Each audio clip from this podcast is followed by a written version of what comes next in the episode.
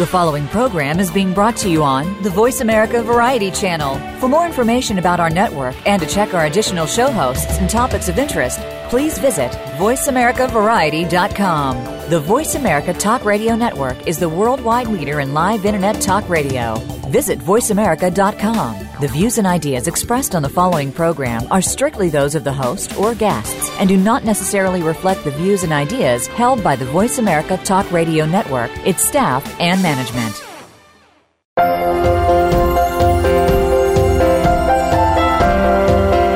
Are you ready for the new wave of change that is emerging in our world today? What does it look like?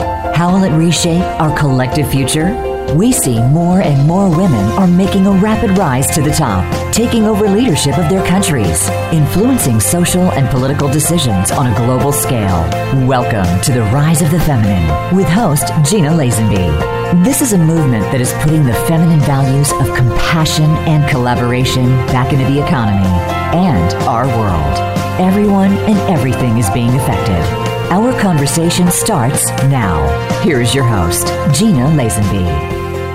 Welcome to the Rise of the Feminine. I'm your host, Gina Lazenby, and I'm delighted to be a champion for this fascinating conversation. Not only are women rising in the world today, but feminine values are also being increasingly expressed more openly in men and women.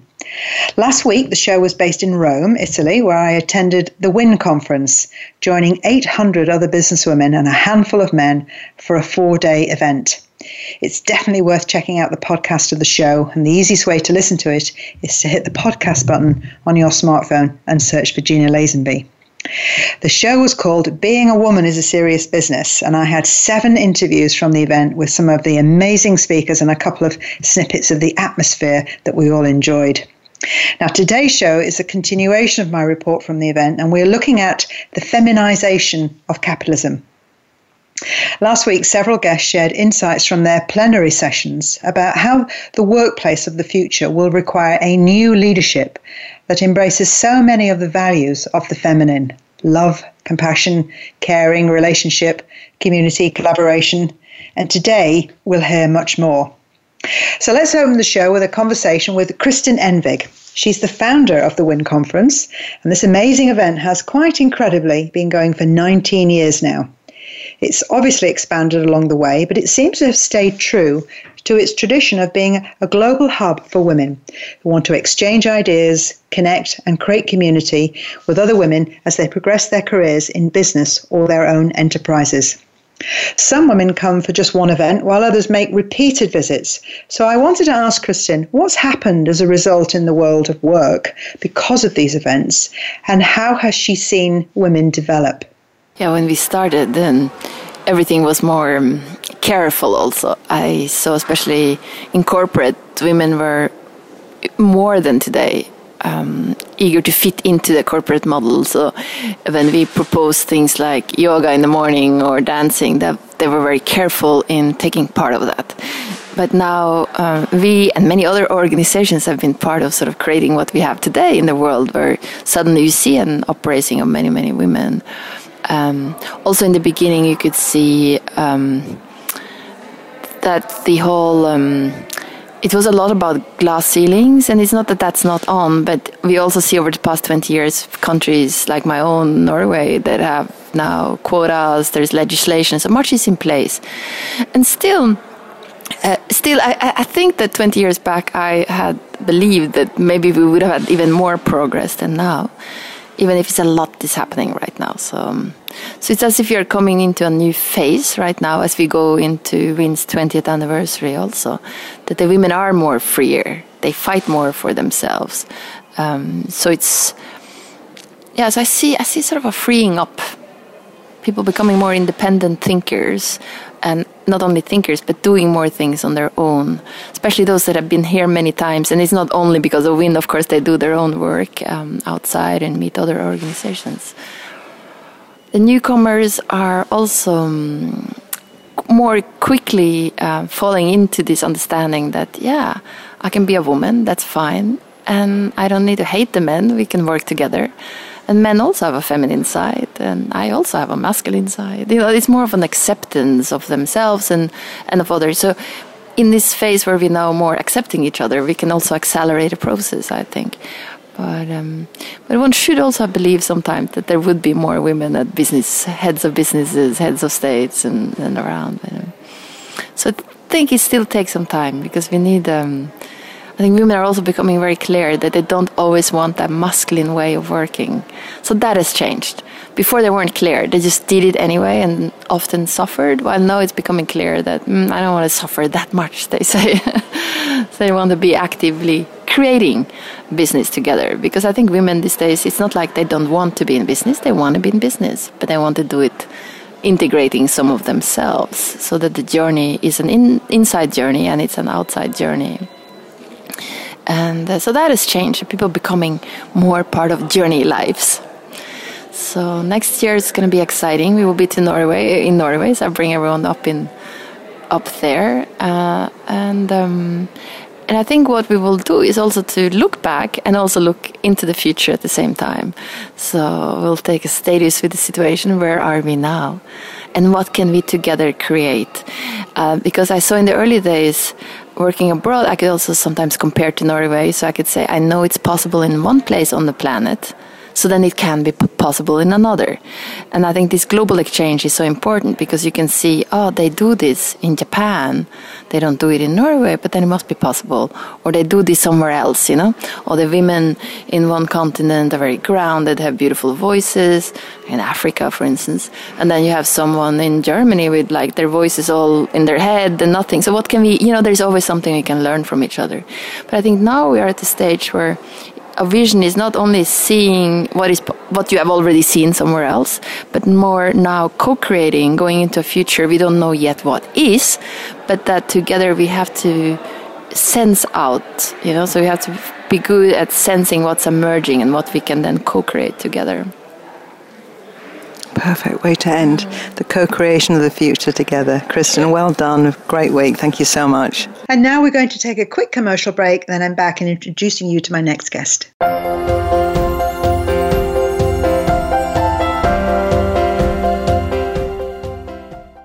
News, opinion,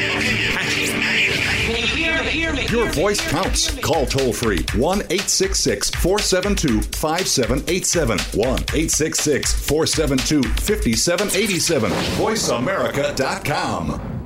Take us on the go. It's even easier now. The Voice America Talk Radio Network has launched our mobile app for iPhone, Android, or Blackberry. Visit the Apple iTunes App Store, Blackberry App World, or Android Market to download the app powered by AirKast. It's free and no registration is necessary. In minutes, you could be enjoying your favorite Voice America Talk Radio host, no matter where you are in the car, out and about, while traveling, or anytime you can't be close to your computer. Catch up on the archives you've missed or discover new shows on the spot spot. Search Voice America at your favorite app store. News, opinion, your voice counts. Call toll free 1 866 472 5787. 1 866 472 5787. VoiceAmerica.com.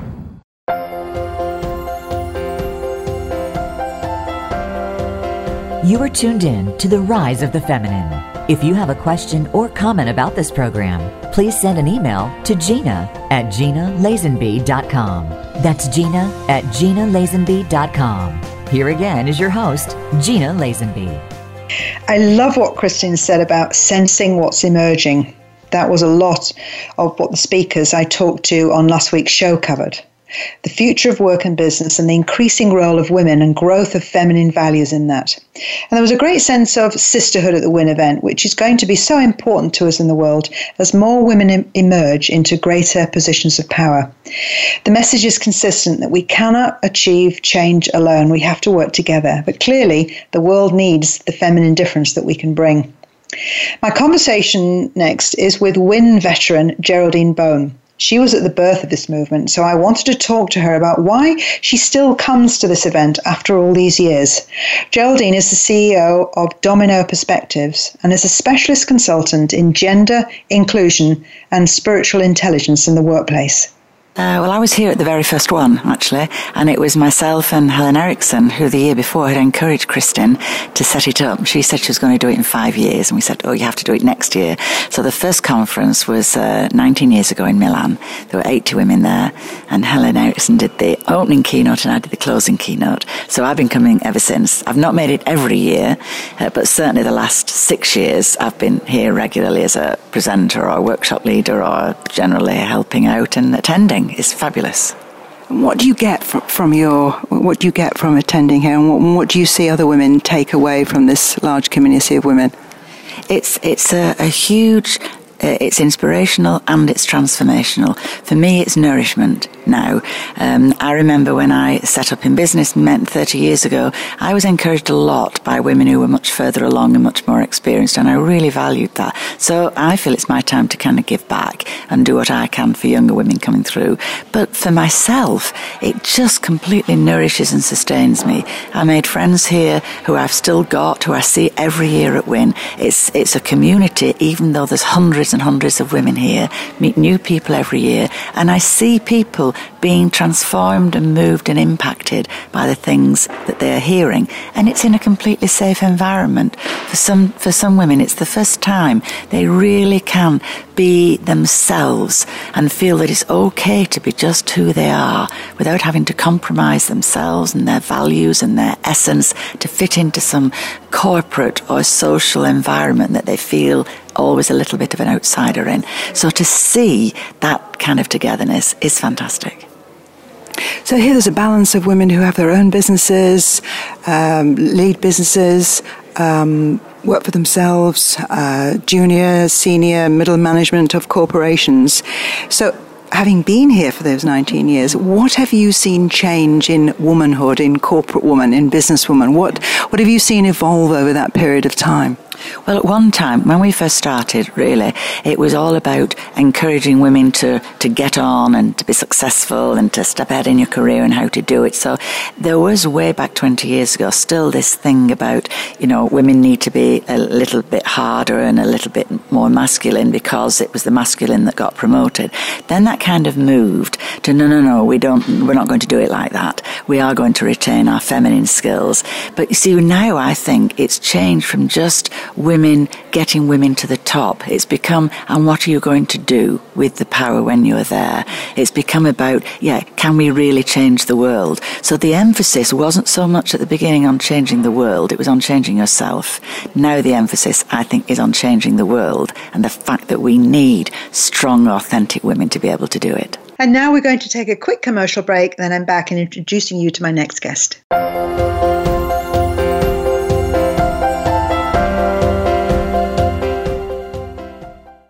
News, opinion,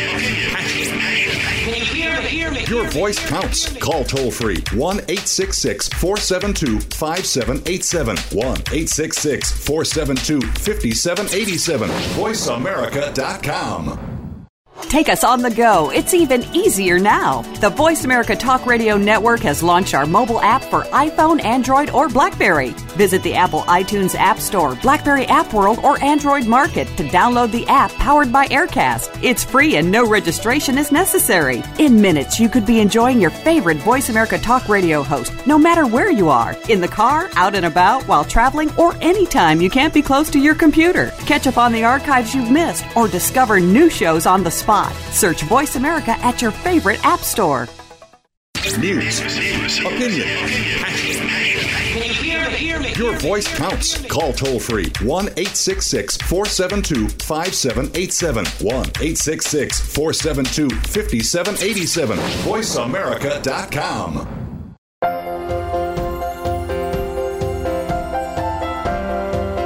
You are tuned in to The Rise of the Feminine. If you have a question or comment about this program, please send an email to Gina at GinaLazenby.com.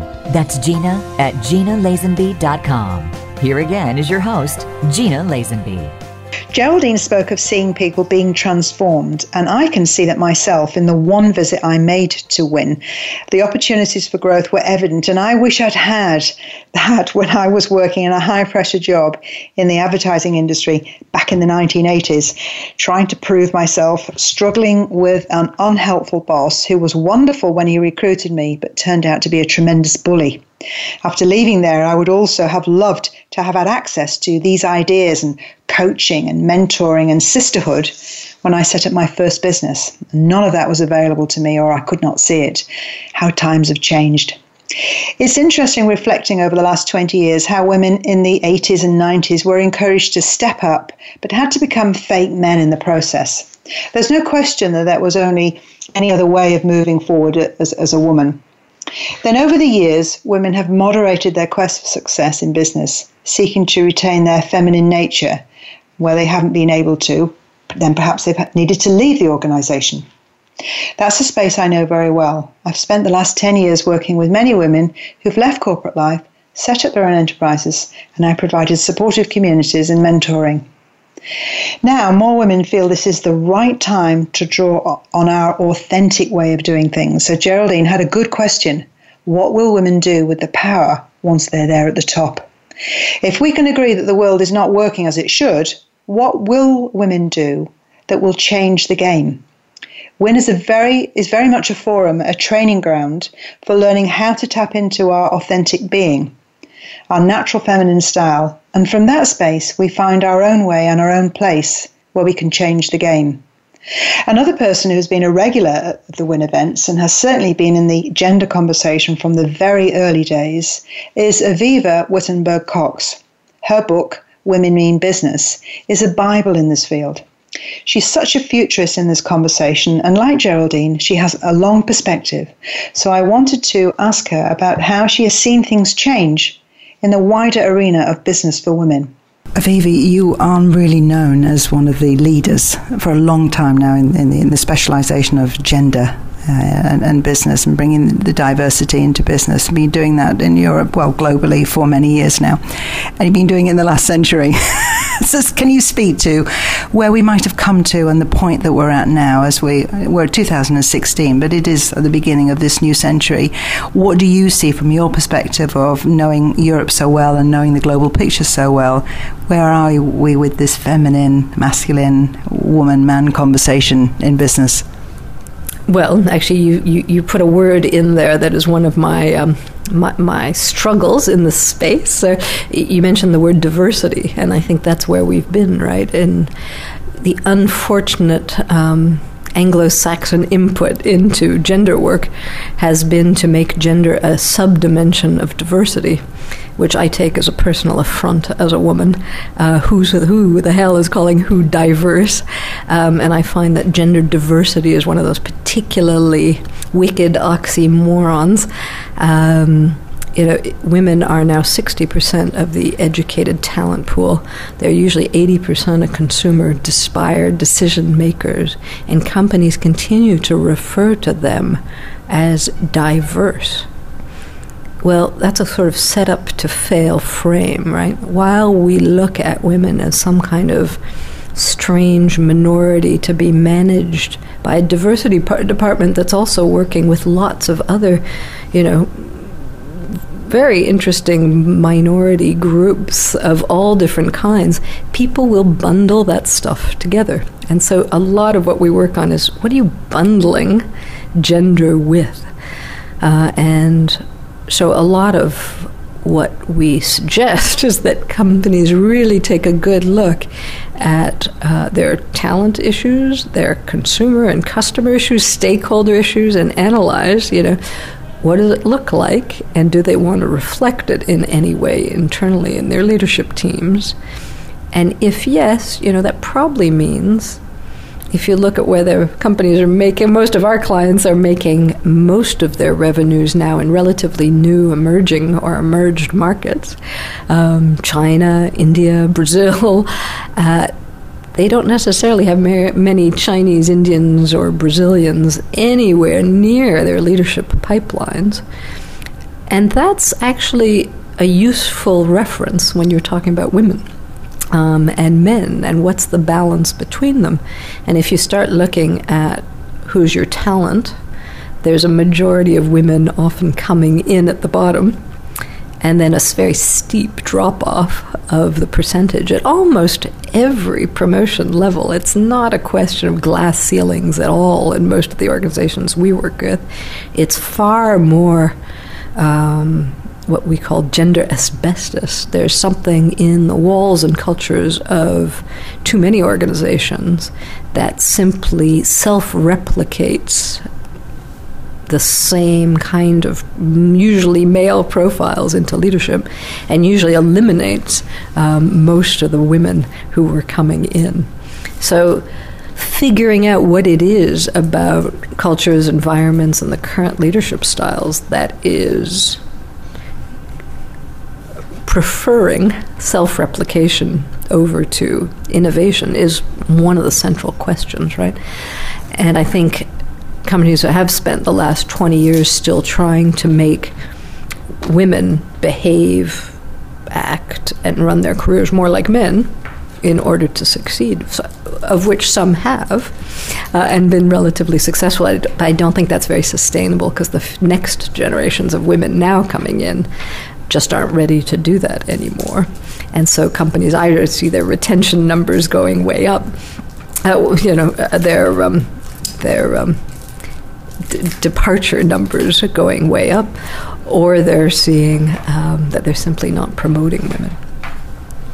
Just finally, where are we on the? Um, we've got a lot of female leaders in the UK and potentially a leader in one of the leaders in Europe, Angela Merkel, potentially um, female leader in America. Where are we? We wouldn't have expected that a few years ago to happen so quickly. Are we halfway there? Are we are we are we going are we twenty percent there, and then we're going to have an exponential growth, or are we almost there? Where where are we? If, if, looking back over your, the period that you've been working with gender. I always think we don't look back enough, step back enough, because so I do think that if we stepped back, we are really in a millennial shift, right? We are unusually lucky as women to be living in a time in history where, you know, 2,000 years of male dominated leadership and patriarchy has marked us all, right? We are all babies of this. And yet, you know, we have seen emerge over the last especially 100 years, uh, especially 60 years since the pill, uh, a sudden emergence of 50% of the population into education, then management, now the beginnings of power. This is one of the biggest experiments in human history, right? People don't, I think, vastly underestimate its impact on everyone. Every man, woman, and child on the planet's life has been affected by this profound transformation. And what does it mean to be what we're born to be? Including all the people who refuse to say they are either man or woman and want to be one of the you know 49 other genders now on the planet uh, now on the list. Um, so I think we underestimate the change that's happening, we certainly aren't recognizing the transitions inside of each of us that are required to adapt to it. So we're always complaining of women's, you know, lack of self confidence or men's, you know, entitlement. But those are small things. And I think what we're seeing politically now is. Um, of course, the beginning emergence of women into power. It's not surprising that that happens, I think, first politically before it does in business because the rules of the game are quite different because it's a representata- representational model. They have a duty to represent the people much more than the private sector does. Um, and I also think we're seeing the backlash, right? We are seeing in these days of Brexit and Trumpism um, the the wails of the dominant majority feeling its prerogatives get really seriously challenged now for the first time. So, what will be the size of this backlash? Is there going to be a momentary um, just yelling? Are we going to go down? Are we going to go backward? Um, I mean, really, this American election, I think, is extra- extraordinarily pivotal at this time. Um, and even if we do get Clinton through and this extraordinary range of women leading the globe. Um, how will they do? It's a it's a tricky time in history. It's not at all obvious. We've got some big external players, the Chinas and Russias, uh, the Irans. Um, if things go a bust, you know, women are easily held responsible too. So I'm very happy to have them at the helm. Um, I think they will bring something entirely different to the conversation. I would dearly love to see some of the first meetings between Merkel, Clinton, and Lagarde, I must say. Um, Oh, to be a fly on that wall. Oh, you know, there are definitely issues of trust that my colleagues spoke of earlier. Um, so I think all of this, it's so new. It's so different. And of course, it's exciting to women, and of course, it's, you know, can be worrying to men. And so I think that is one of the big lessons I've taken out of this political season uh, is that we need to get much more inclusive about the way we as women lead. And we have to get off our 20th century bandwagon of promoting women and very quickly step up into global leadership, which is about leading 100% of the population. Our time is now, but we need to transition inside to realize that. And now we're going to take a quick commercial break, then I'm back and introducing you to my next guest.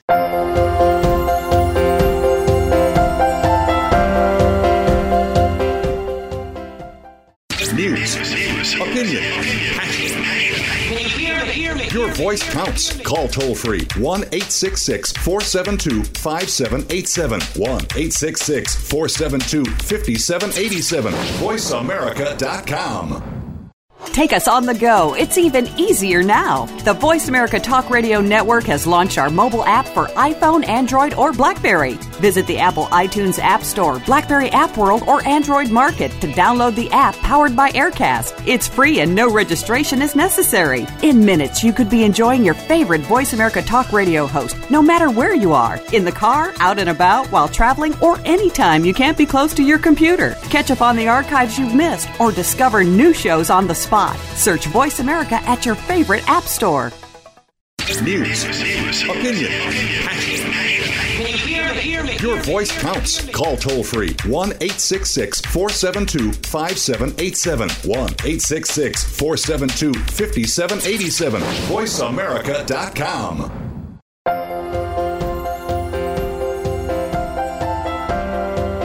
You are tuned in to The Rise of the Feminine. If you have a question or comment about this program, please send an email to Gina at GinaLazenby.com. That's Gina at GinaLazenby.com. Here again is your host, Gina Lazenby. Avivah is right. Gender is not diversity. How can it be if women make up 60% of the educated talent pool and at least 80% of customers? We can't be seen any longer as a strange minority to be handled or fixed. And she shared a great question. Do companies want to reflect in their leadership what their stakeholders and customers look like? Because that does move the conversation on from we must have more women to how leadership really should speak to and reflect customers on all stakeholders. Perfect logic. Because for so many companies, their customers are 80% women. Did you notice uh, Avivah use that term gender asbestos? Very interesting because this is this is the real key, isn't it? If we women want to be in senior and top leadership positions and companies want us there, then what is it along the way in the walls and the ceilings which causes women to leave or abandon their quest for career progression or even to be abandoned by the organization and become invisible?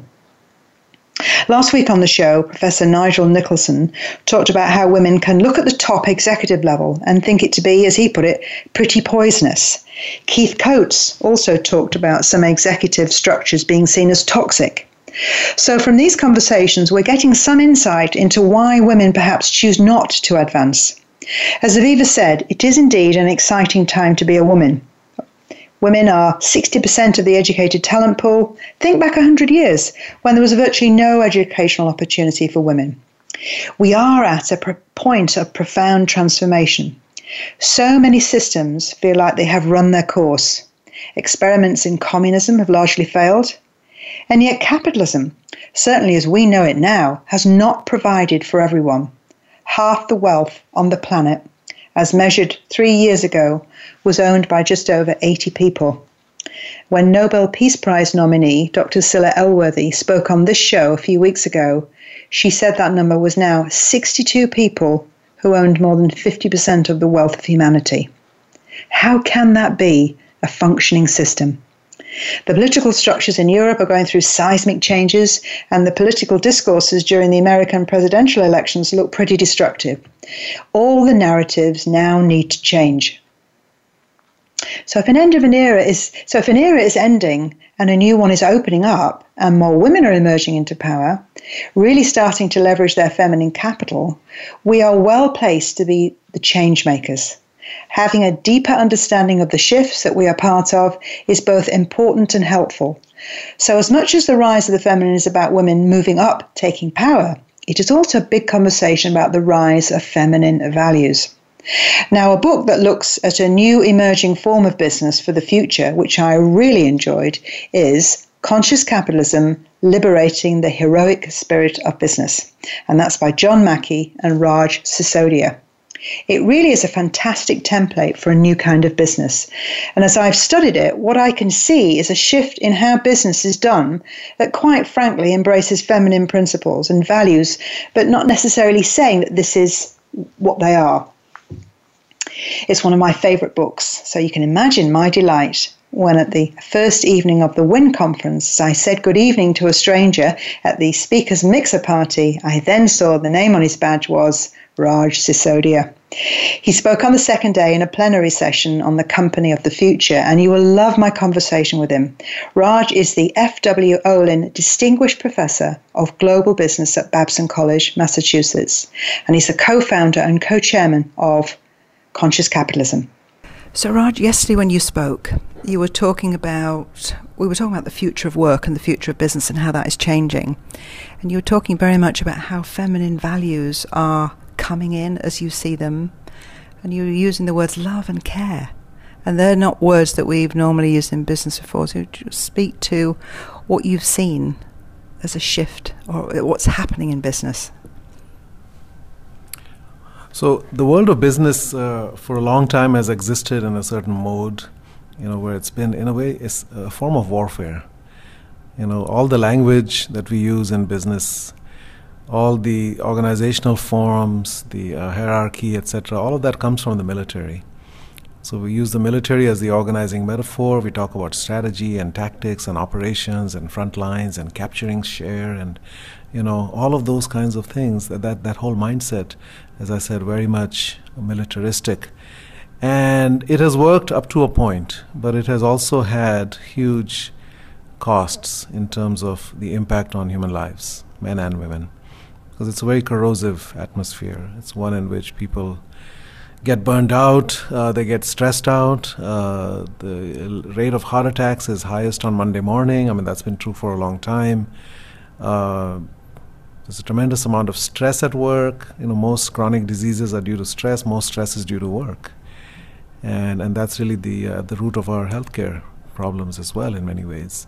So people are starting to realize that that way doesn't work, and a number of companies have either started out in an alternative paradigm or have discovered an alternative paradigm that when you actually run a business that incorporates caring along with the idea of self-interest which is what most business is about, that those are actually much more powerful. Because when you focus on the human beings who are at the heart of the enterprise and who are the ones that we serve through the company, that actually that creates a much more powerful, resilient, innovative, creative, thriving organization. And the companies that have discovered this, I mean, Southwest Airlines, for example, or the Tatas 130 years ago, or, or many others, that had that ethic at their core and often came from the founders' values, right, where they had a sense of stewardship as leaders, stewardship of the lives uh, that they touched. I think more and more now we're realizing that those are the companies that are the strongest because they tap into human potential to a far deeper extent. You know, the average level of employee engagement worldwide is 13%, according to Gallup, which is shocking if you think about it. So 87% of people are either indifferent or hostile to their own work. And all of those people cannot be creative, they cannot be innovative, and certainly they're not thriving. And they are achieving a, a mere fraction of what they're capable of. And they're not contributing to the level that they're capable of either. So when you have companies that actually engage people at a deeper level, where there's an alignment with their values and their purpose, where people feel safe, where people feel cared for, those are the conditions in which people blossom. And they're able to give their gifts, which are extraordinary. I mean, human beings are capable of extraordinary things. And that's never been more true than it is today because the data shows that our IQ has been rising 3 to 4% a decade for the last eight decades. Mm-hmm. So the average person today in the year 1936 would be in the top 2% of intelligence. Right? I mean, they would be considered a near genius, and that's average today. We are extraordinarily well informed. We are amazingly connected today electronically. Right? We have access to much higher levels of education, especially women, and that's where I think the, the feminine side also comes in significantly because if you look at the impact of higher education, Today, we're in a world where more and more uh, of our uh, jobs require higher degrees of education. And that's where women have a huge advantage because women represent 58% of college students in all industrialized nations. That's the average across 28 OECD countries. It's also the average in the US. And women outnumber men in just about every discipline. Uh, even business schools are now catching up. They were lagging behind, but medical, legal, and all kinds of other professions. So anything that requires a college degree in the years to come will be those professions will be statistically dominated by women. Mm-hmm. Just those are the you know the numbers coming in through the pipeline, and women get higher grades and they graduate at a higher rate as well. And what are the women bringing? Are they bringing anything different uh, when they're coming into more of these roles? So you know, if you go back 20, 30 years, the women who did make it into leadership, because there were so few of them, they had to conform to that masculine uh, way of being. In fact, they had to overcompensate on that dimensions. You know, they were typically known as tougher than the, you know, the toughest men. So the Iron Lady syndrome, right? Margaret Thatcher or Golda Meir or Indira Gandhi in India, who was called the only man in her cabinet. But I think now with, with numbers comes strength. When you have more women around you right, in the leadership suite, when you have more women as your colleagues, then I think there's a uh, an ability or a, an opportunity to actually be who you are and be more authentic, mm-hmm. and not have to put on this mask and this armor, right, in order to uh, go to work. And I think that's what we're seeing now. Women leaders who are coming up who are actually able to lead authentically as who they are. And on the other side, you have all this research now that is showing that the requirements for successful leadership today if you just take away all the labels, just say what are the things that we need, right? And you find that those things are all things that come more naturally to women. You know what is needed today, and this has come out in a McKinsey study that was done on uh, centered leadership, as they called it. And halfway through, they discovered that everything that they were uncovering about what you need to as leaders are things that come naturally to women, and men have to learn them. Men first have to unlearn what they think leadership is about. So they've got those skills innately, but they're buried. Yes or, or they didn't value them, or they yes, weren't taught exactly. them. Exactly, and you know, men, as I said, have underdeveloped those, and in fact, uh, you know, downplayed those uh, tremendously. So they have to unlearn. So, you know, the model of leadership for men is typically a general, right, like General Patton or somebody like that's you know, command and control, forceful, decisive, uh, top-down, hierarchical, etc. So we have to unlearn that and learn the new way, which, as I said, comes more naturally. Men and women can both do it, but it comes a little more naturally on average to women. The Athena doctrine also discovered through 60,000 interviews that the attributes of leadership today are those that are traditionally considered feminine. Again, language sometimes gets in the way mm. because these are all human attributes. Uh, but you know, that's the language we have right now, and it is it is true that there's a you know preponderance of some of those for women and some others for men. Uh, but maybe it's relational versus transactional. I mean, there could be other language that we that we come up with. So there's that evidence. There's also evidence that shows that when you have women in leadership, on boards, in executive ranks, etc., the impact on the health of the business is dramatic. I mean, there's dozens and dozens of studies that show that. Whether it's stock price performance, whether it's risk mitigation, whether it's uh, societal impact, environmental impact, ethics, uh, happiness, you know, engagement, all of those things dramatically improve when you have more women involved in, in leading.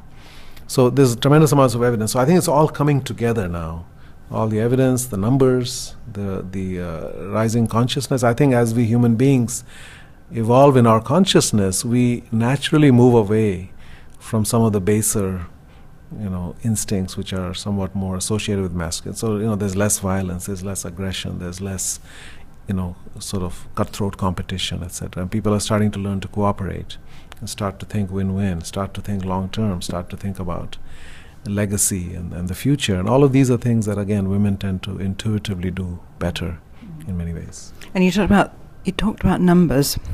And this is the thing, isn't it? We're talking here at this conference about sisterhood.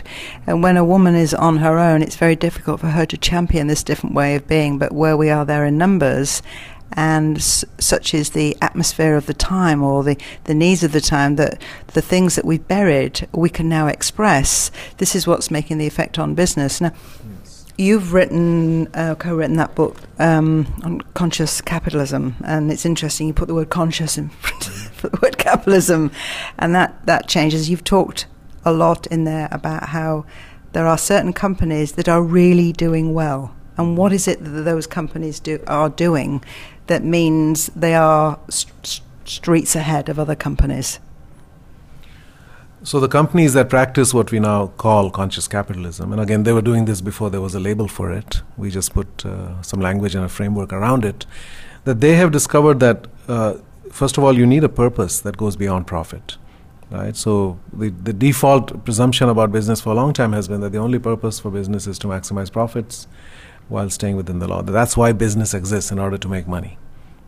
And that's a very narrow way of thinking about it. No other profession says that architects don't exist to make money, doctors don't exist to make money, right? Engineers don't exist to make money. We uh, human beings don't exist just to make money. We need money to live, but that's not the reason for living. Why do we relegate this aspect of our lives, right, to sort of a mercenary way of being? That everybody else is driven by some ideals and doctors want to heal and lawyers want justice and architects want to create beautiful environments.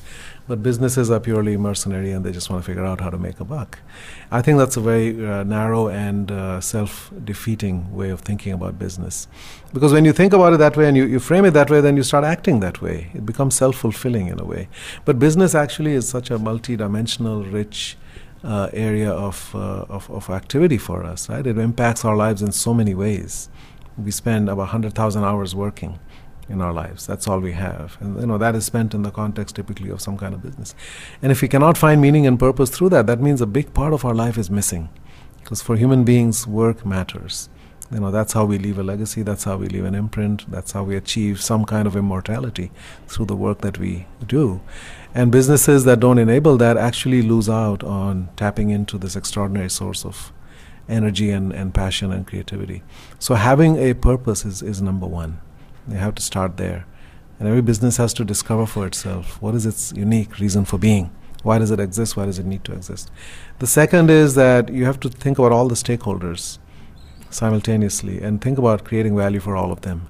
Not treating some as a means and others as an end. Typical company would say, well, we need suppliers and we need, you know, uh, employees, etc., to create the products so we can sell them, and then eventually that's how we make money. But so those are all a means to the end of making money for investors. Conscious companies have realized that you have to treat all of them as ends in themselves because they're all people, right? And ultimately, it's all about people. The business of business is people. And if you can create value for everybody, if everybody thrives in that system, the whole system is going to be far more powerful and, uh, and successful in the long term right? There's a there's sort of a multiplier effect that happens. There's a synergy across stakeholders because they are interconnected and interdependent. Uh, and then the third is the leadership. We have to have leaders who actually care about the purpose, care about the people, and they're not driven by ego and power and personal enrichment, which unfortunately most leaders have become mercenary leaders. They're just about you know they're hired guns. They go in and they fix the books and you know make the numbers work. But in the process, there's a human cost. And I think lastly is the culture that these companies recognize that if you create a culture in which people can thrive and people feel safe and they are you know able to trust when there's transparency and most importantly when there's authentic caring right for people then those environments are ones in which people flourish. You know they don't say thank god it's friday. They actually look forward to work on monday. Uh, work is a source of fulfillment. It's a source of uh, social connection emotional well-being etc all of those things put together, you know, you find that those companies operate at simply a much higher level. There's extraordinary productivity there. There's extraordinary loyalty. There's tremendous word of mouth. You know, everybody conspires to help you, assist you. And nobody's laying awake at night trying to figure out how to, you know, take you down, because everybody is aligned with that system, right? And everybody understands what you're trying to do. Yeah. And in uh, your book, you talk about how you know employees are customers and stakeholders. They're not just in one category. They enjoy all aspects of relating to the company. So, to be one of these companies, does it require and, and, and therefore be more profitable and more successful? Is it a requirement? Does it cost more money to do that, or is it simply a mental shift? And that it's, I would say, at the end of the day, you know, they're more profitable. It might even save money. But is there initially a, greater cost, or is it right coming from the top a different uh, set of values and a shift? Yeah, I think it, it is a different uh, way of looking at the world and different set of values and priorities. So these companies spend money where it makes a positive difference. They don't waste money like a lot of companies do. So, what are the biggest areas I consider of wasting money? One is excessive marketing. Continuous advertising, continuous promotion, coupons, sales, discounts, gimmicks, all the hype and hoopla of marketing, especially in the US, but increasingly in other countries as well. And that's your specialist field, isn't it? Yeah. Marketing. and I spent 10 years basically showing that that stuff doesn't work. You cannot buy loyalty, you cannot buy trust, right? Now you can buy a form of loyalty, you know, behavioral loyalty. You can give people a frequent user program and give them incentives to keep coming back, but that's not emotional loyalty. That doesn't mean they actually care about the business and would promote it to others, right?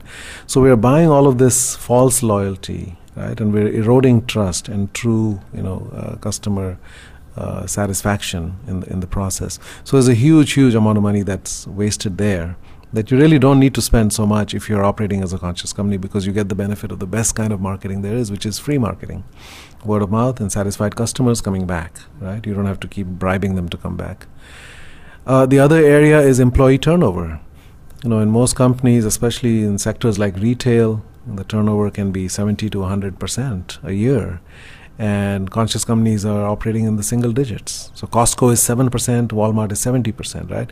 So think about the difference that that makes in terms of your recruitment, training, all of that, right? But also in terms of the amount of experience people have and how productive they become and effective they become with that experience. Right? So when you've got somebody who's been there 10, 15 years and they know the job, you know, extremely well and they've got all kinds of abilities to contribute. So that those two areas make a big difference. There's also uh, less uh, sort of layers of management needed in these kinds of companies because they're self-organizing, self-managing, self-motivating. You don't have a lot of middle management, so that's an area of cost that's reduced. And legal costs are also lower. So those are the areas you save, and then you you also spend money because you you pay your people better right? You uh, you give them better benefits, and healthcare being uh, primary among those.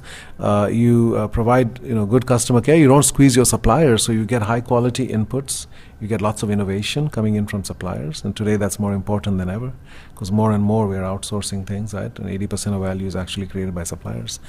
Right, so you're spending in areas that actually makes a tangible difference in people's lives and in the quality of your uh, offerings, and you're not wasting money on these other areas where businesses tend to waste a lot bit of a no-brainer, really, isn't it? That that you would t- take that on board as a company.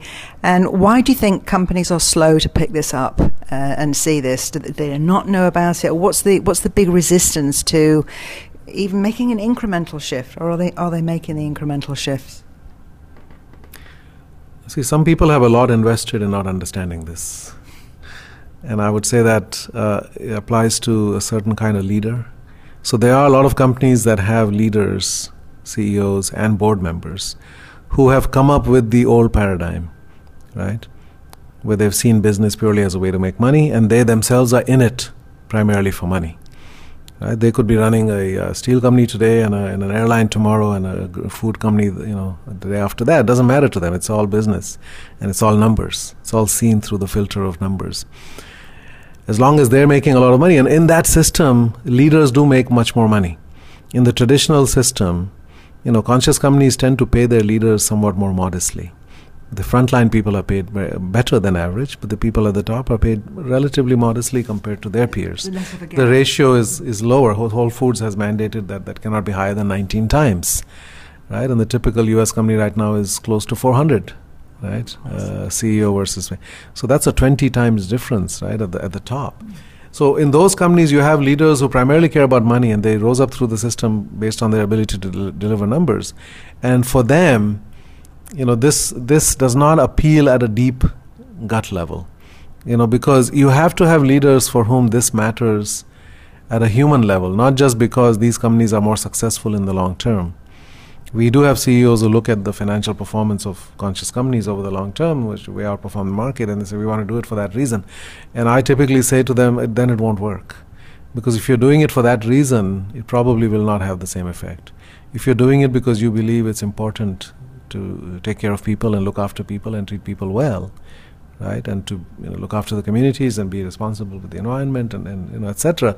If you think those are the right things to do inherently, regardless of whether they lead to making more money, then it works. Then that's that's when you know it has the power. But when you do it just again as a means to an end, then people can see through that, right?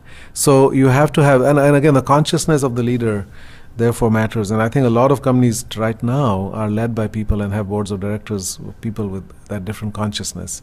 Can that be awakened? Yes, it does happen. But uh, you know, you don't know how to exactly make that happen. I mean, it's you know, it's it's, it's kind of a um, you know, it can be uh, somewhat of a crapshoot in some ways. Do we have to wait for them to die off? Is it a generational thing and let the younger ones with different yeah. ideals and values come forward? Is it, you know, wait 20, 30 years and we'll turn around and it won't be a conversation? Yeah. I would hope not. So, you know, I just spoke at the National Association of Corporate Directors in Washington, and I say, you know, your duty as directors is to appoint the right kind of leader and you don't have to wait. You, you know, you can bring in a leader. It doesn't have to be necessarily a young person. I mean, there are plenty of people uh, who are more seasoned who also have this consciousness.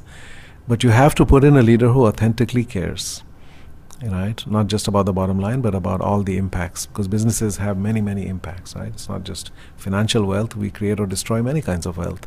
So if you have leaders, if you can appoint leaders and then give them time right, and give them the support that it takes to accomplish this kind of transformation you know, then that will future proof your company. Otherwise, a lot of these com- big companies today, it's like that movie Dead Man Walking. I mean, these are dead companies walking because they could fall off a cliff because they are not aligned with where the world is going.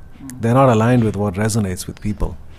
You know, the customers of the future, the employees of the future, the investors of the future, the citizens of the future are going to look for more than just what have you done in the last year or the last quarter, you know, financially. They're looking at what is your impact. And when we're looking at uh, how do we get more women to these higher levels where the biggest decisions are made, I think you agree that that would be one of the influences where women. You can't say that men don't like to have meaning, but there's a lot of women who really want to bring meaning into their work, and if they're there in sufficient numbers, then their appearance and progression to those higher levels that's potentially one way we can create this shift, isn't it? Yes, absolutely. And I do think numbers matter. I mean, there's evidence that shows that there's only one woman on a board, can't do much. The minute you have two, things start to shift significantly. You know, just strengthen even two out of 10, mm. but that's, that makes a difference. It should be way beyond that, right? I mean, it should be equal or should be at least four or five, yeah. So uh, I think that that's an important step, you know, starting there, bringing more women into those leadership ranks and bringing also younger people into into those situations because you know they have the most invested in the future.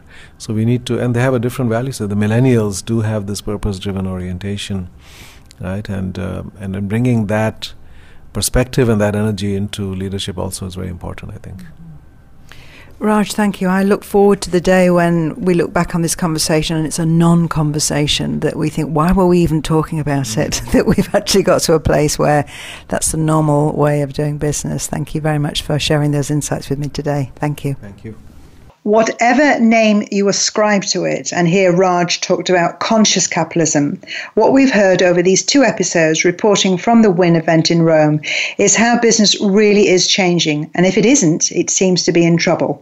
Dead companies walking, as Raj just described it. New priorities and new values are being embraced, and with love, care, compassion, collaboration, and valuing relationships all being embraced more widely, it really looks like the feminization of business is starting to take place to the benefit of all men and women.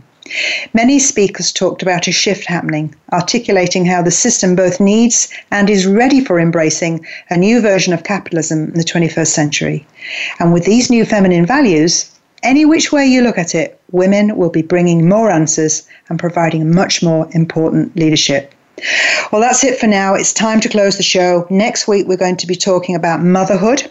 Please do connect with your views. My email is gina at ginalazenby.com, or remember there's the Facebook page called Rise of the Feminine Radio. So until next week, stay well, and thank you very much for joining me on the Rise of the Feminine.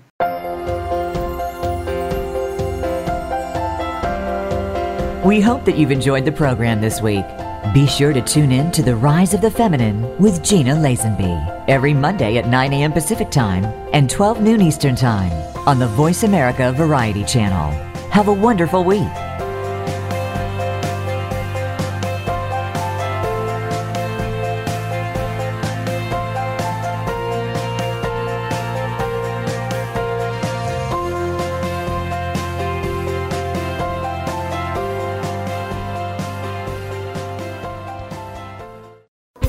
Thanks again for listening to the preceding program brought to you on the Voice America Variety Channel. For more information about our network and to check out additional show hosts and topics of interest, please visit VoiceAmericaVariety.com. The Voice America Talk Radio Network is the worldwide leader in live Internet talk radio. Visit VoiceAmerica.com. The views and ideas expressed on the preceding program are strictly those of the hosts or guests and do not necessarily reflect the views and ideas held by Voice America Talk Radio Network its staff, and management.